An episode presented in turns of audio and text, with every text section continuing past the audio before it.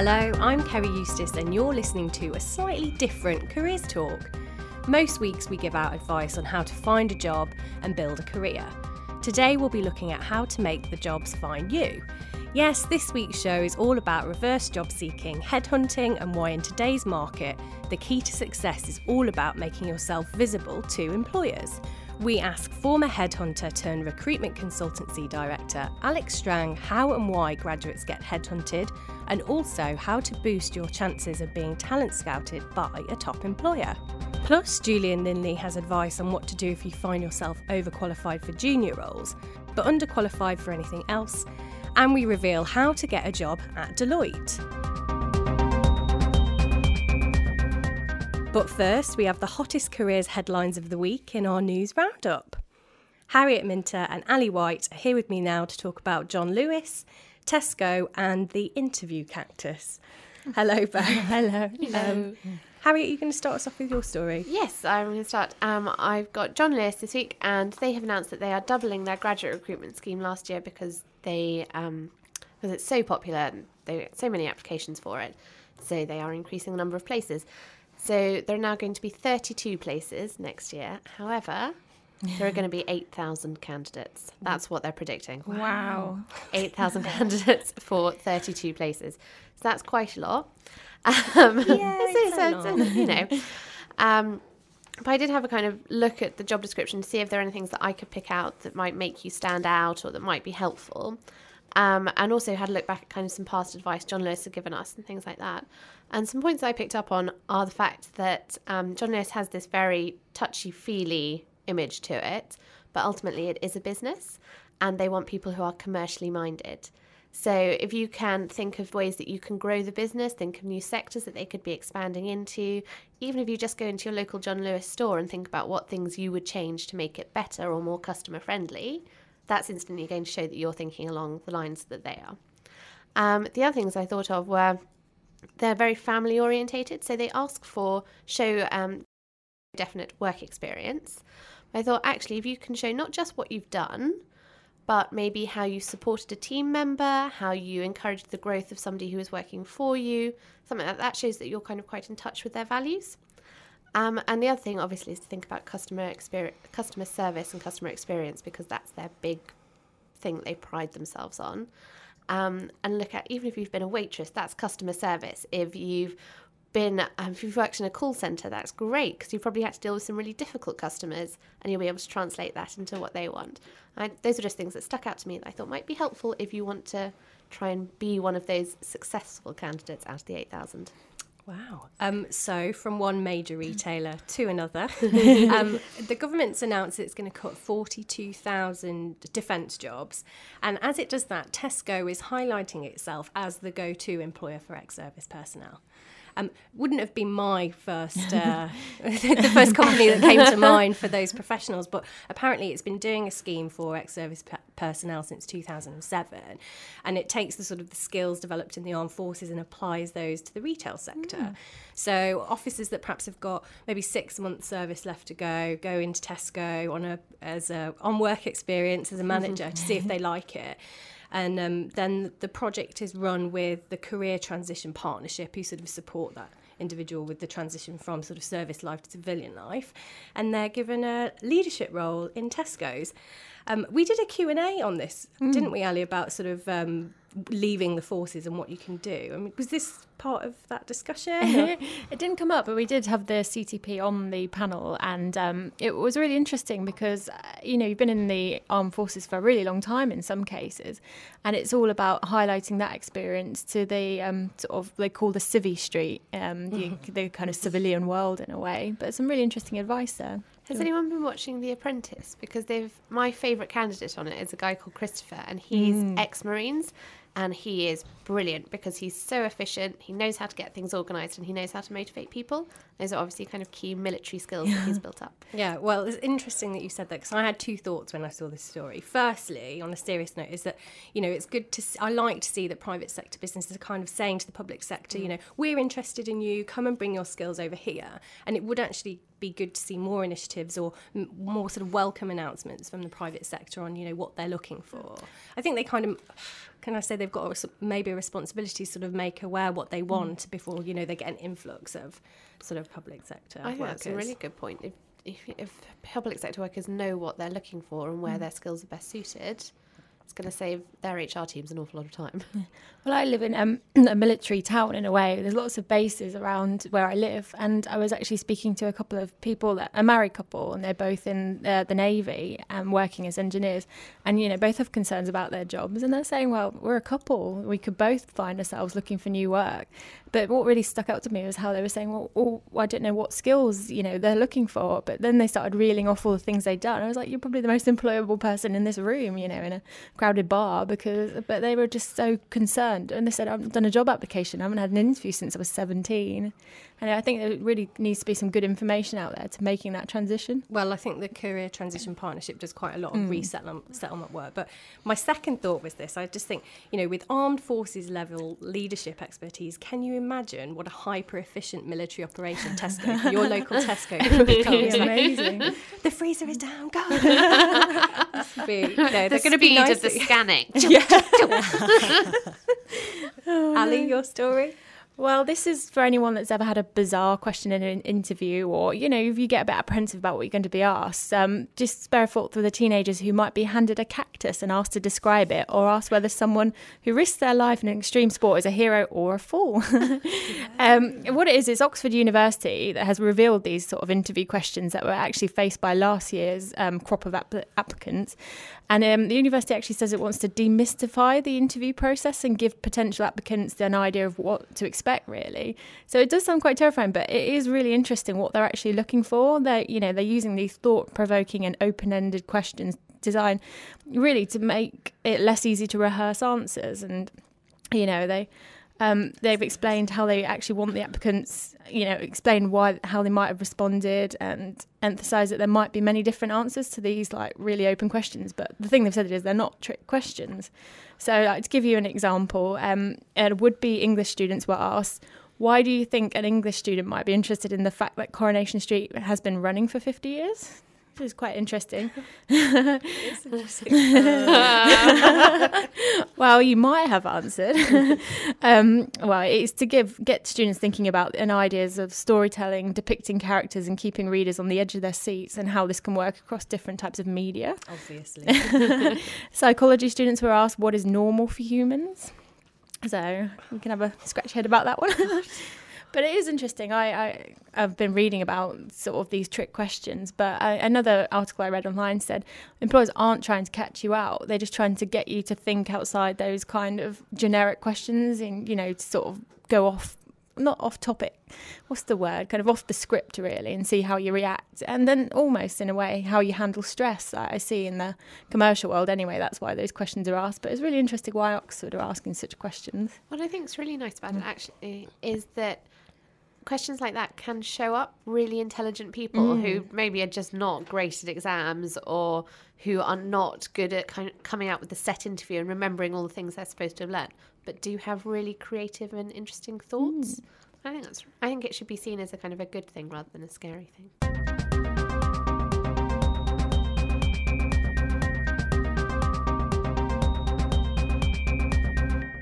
Now, time for a bit more advice from the forum. Ali has some highlights from our live Q&A with Deloitte. Right. When applying for a graduate post at Deloitte, the subject you read at university generally does not actually impact on your application the main areas they're looking for is that you can demonstrate the skills that, that, you need to do the work, basically, and plus showing you have a real interest in the area you're applying to. So, first up, you don't need to be a mathematician to work in tax or most areas of accounting. GCSE maths is more than enough for virtually every problem you'll come across. So, what it actually means is as long as you can demonstrate these skills, you don't need to be this expert. So, right from the start, you'll actually be sent on numerous courses which will provide you with the skills necessary to perform your role to the best of your abilities. And there's also actually an opportunity to attain professional qualifications in tax, which will help you develop your technical knowledge. Tax is, was the main part of the Q&A, I must point out. So, if you want to find out about other roles, it's well worth checking out their website. Um, and the one of our panelists did point out, you know, if you really want some tips and you know how to get this role, um, you know, as any graduate job, the key is preparation. So, one expert recommended researching Deloitte, know why you want to work for them, understand what they do as a business, you know, and importantly, know what the department you're interested in does, you know, really show that you know it inside out. So, the first first round interview does involve demonstrating you have the required skills, but there are tips on their website, plus people profiles to show you, you know, really help you understand what they do on a day to day basis. Um, other skills that one of the panelists pointed out are useful in these roles are, you know, be analytically minded, have problem solving abilities, confidence, and enjoy working in a team.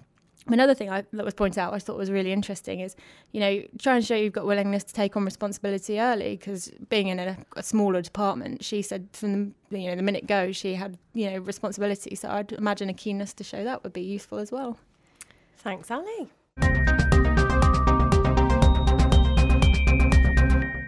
So, after a few weeks' hiatus, busy launching a new men's weekly, Bauer's creative director Julian Linley is back with some advice for Omavac, who's struggling to land the right role in publishing. So it's been an exciting week uh, for me this week because uh, Bauer Media we've launched a new title this week called Gazetta. It's a new men's uh, magazine that we're piloting, and it kind of fits well because one of the questions that I'm going to talk about today is from a reader who has found it incredibly difficult to break into publishing.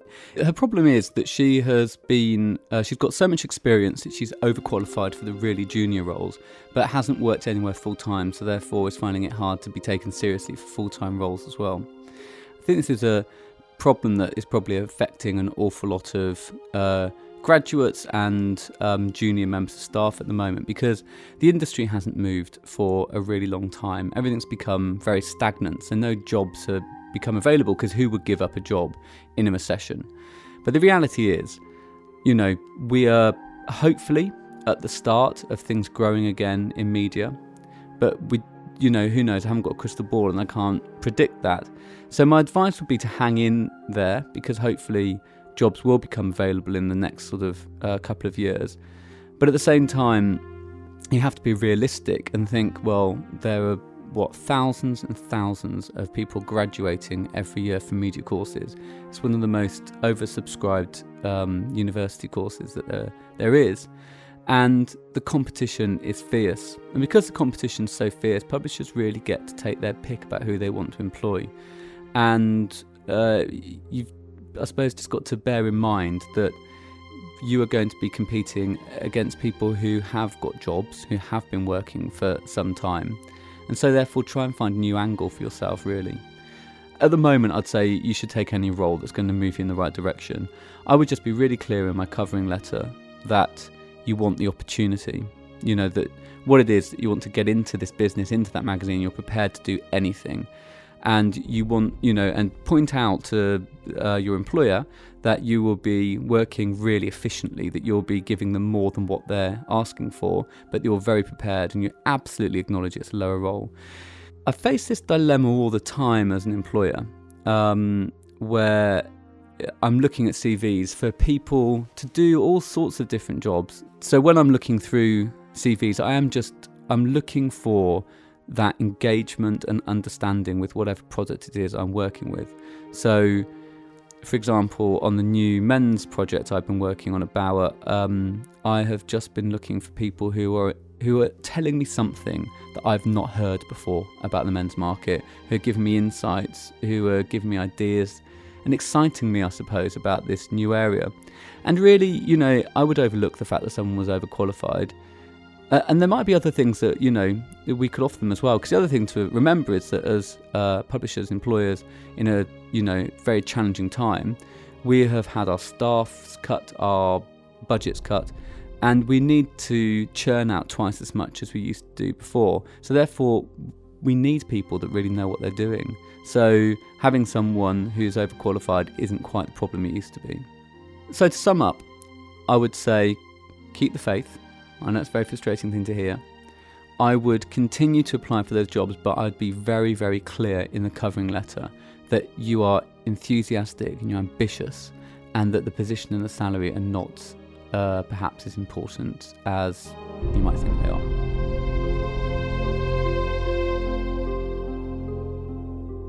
That was Julian Linley. So, reverse job seeking otherwise known as the art of getting employers to come to you. We understand that some of you might be a little bit sceptical of this idea, especially those who've spent months firing off gushing applications carefully designed to woo recruiters, but have seen little love or job offers from employers in return.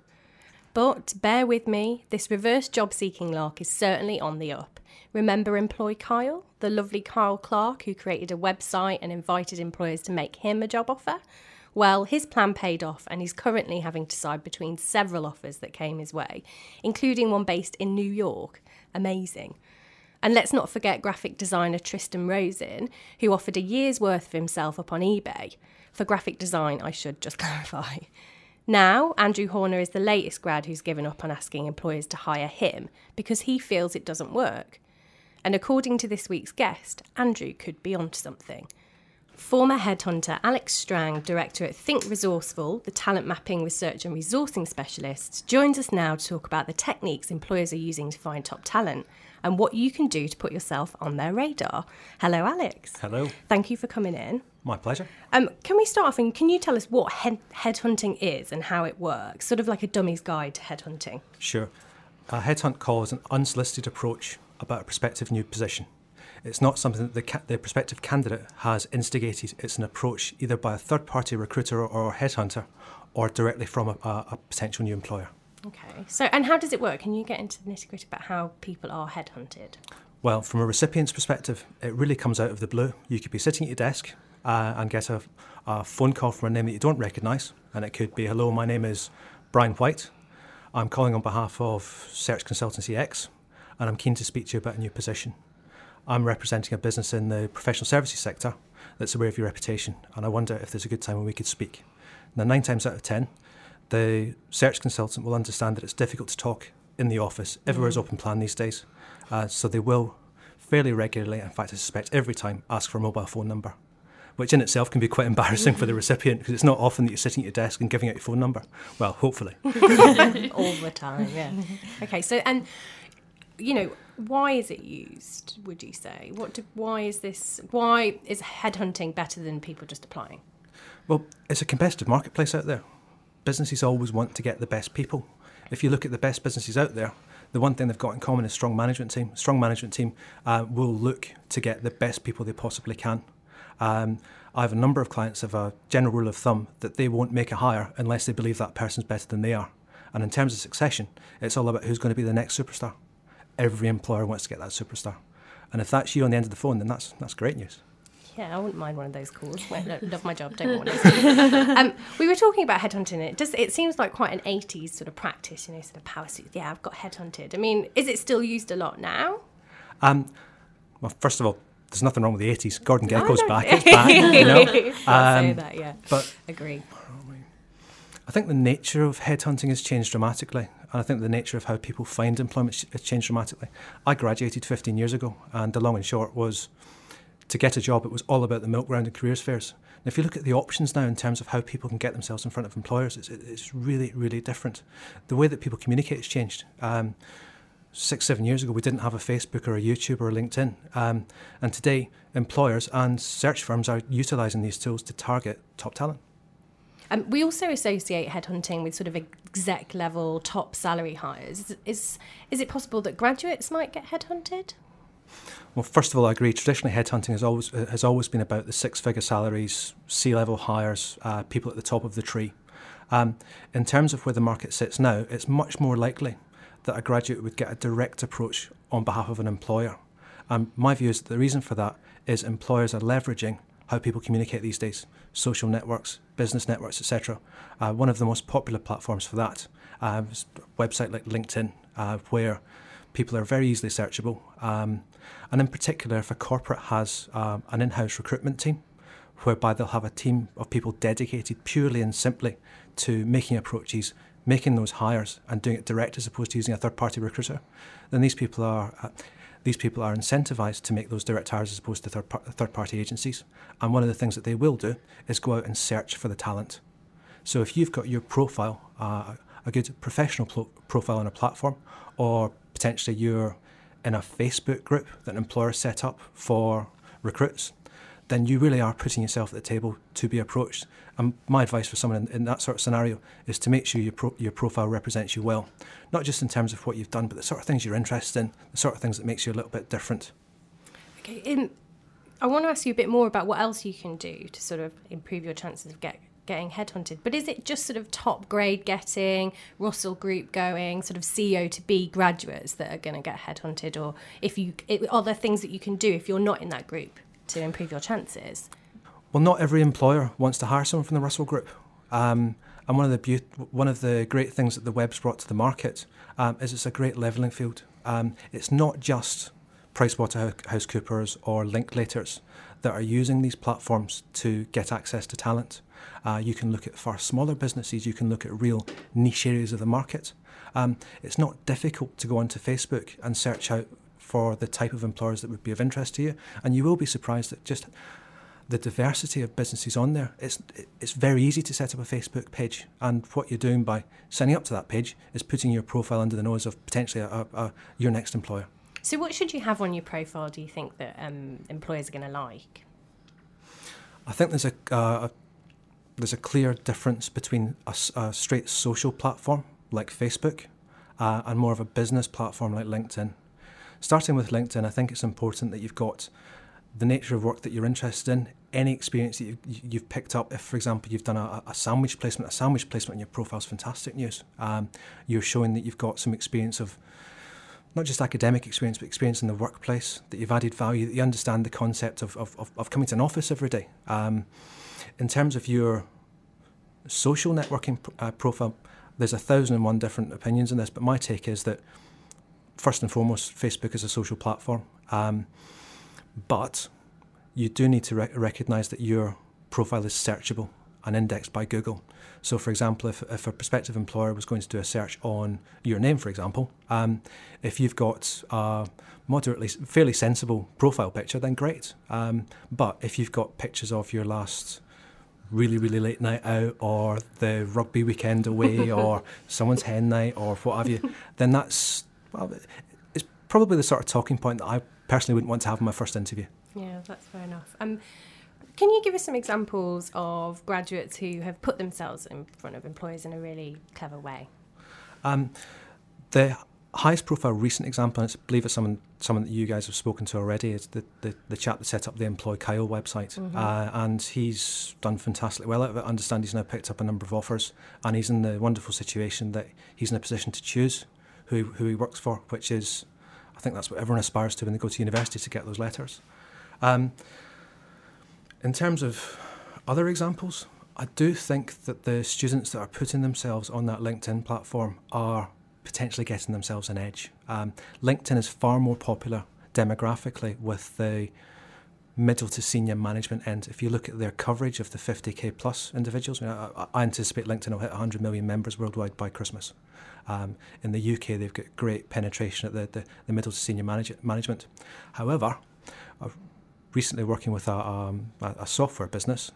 Um, one of the developers there was most miffed to find out that one of the chaps that he was studying with at Edinburgh University had been approached by Google. Now, for a developer, Google is the dream approach. yeah. And uh, the chap's viewpoint was, well, wait a minute, he's got the same qualifications as me. Um, he's not done quite as much work as I've done. I've, I've, I've, I've done a, a, sandwich placement, and the, the chap is a very, very strong candidate. However, what he didn't have was a LinkedIn profile.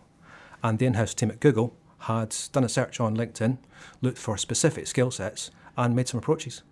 Uh, and that individual, as opposed to applying for a job from a job board or to direct to career sites, was in the wonderful situation where he's got an individual on the phone from Google saying, I wonder if you'd be interested in working for a company. Now, all of his Christmases must have come at once there. Definitely. Um, what about the role of blogging in getting employers to pay attention to you? Is that a good tool for catching their eye? I think blogging is a great platform. Um, in terms of how blogging can work well, we've already talked about employkyle.com, uh, the individual set up a website. If you're not a developer, if you you don't have the skill set to build your own site, then setting up a blog on a free platform, for example on Blogger or WordPress, is a it's a really easy way um, to show potential employers a little bit more about you.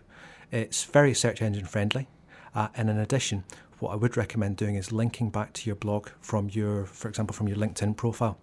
Now, if I as a if I were an in-house recruiter and I was looking for someone that had uh, a graduate with some Java skills, if I found your profile on LinkedIn and saw that you had the, the guts of the skill set I was after, and I saw a link to a blog, 99 times out of 100, even 100 times out of 100, I would click on your blog just to find out a little bit more. And if I were to see that there were links on your blog to some work that you'd completed, or a little bit more about you as an individual, or the sort of things that interest you, or if you'd had a gap year, or if you'd done some travelling, and I could get a read of your personality and also your skill set, that would encourage me more to make contact with you. So I really do think if you are embarking in the route of promoting yourself online in this concept of reverse job seeking, then consider adding a blog to the armory. I just was wondering whether you can give us some kind of inside tips. So, as a headhunter, what are the kind of first things that you're doing when somebody comes to you and says, I need to find X for this role? So, what are the first things that you go and do, and how can people put themselves in your eye line? One of the first things I'd do in that sort of scenario uh, is to look at where the talent for that type of position is likely to be, where, where they're likely to be working, the sort of backgrounds that they've got. Um, we'd employ a technique uh, I refer to as talent mapping. So, for example, if you were looking for someone that had a specific skill set, then I wouldn't just look for individuals or, or, or, or, people on profiles that have got these skill sets. I'd also look for where they'd be most likely to work and then map out those businesses um, and make approaches from there. Okay. Um, can you tell us a bit more about talent mapping? Just go into the details about how you do it and why, you know, what you're asked to do from employers. Yeah, what's the process there? What's the process?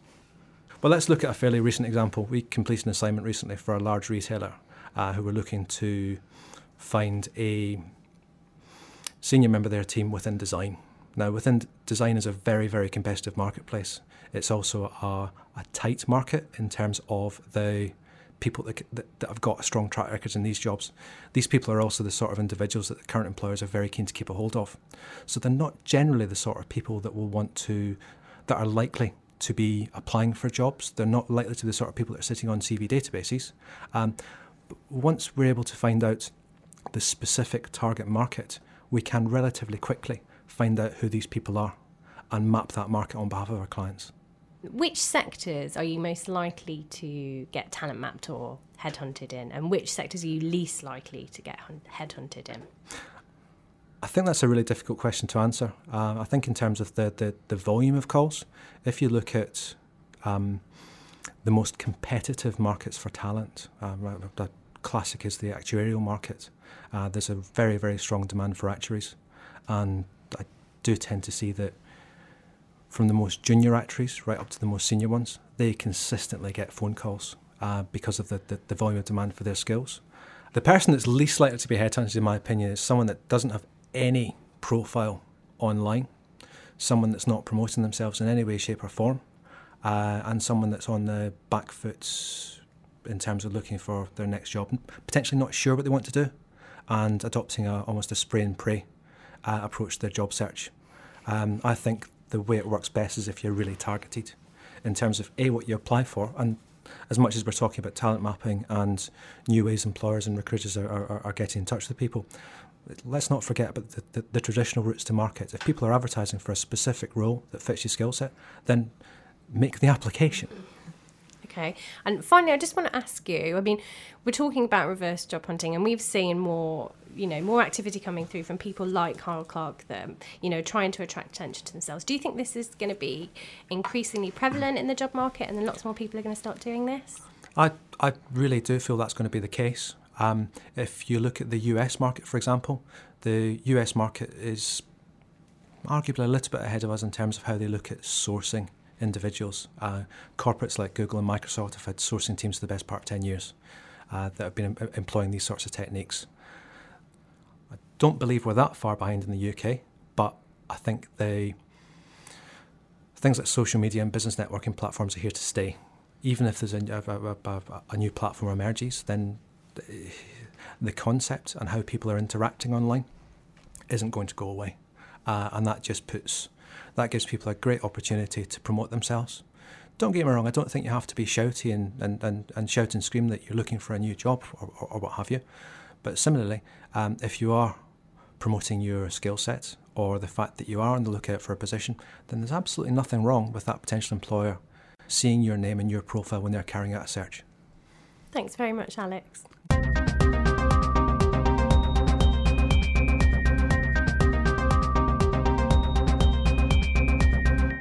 Time for the jobs top 10 now. This week's chart is packed with recruitment jobs for anyone who fancies swapping job seeking for headhunting.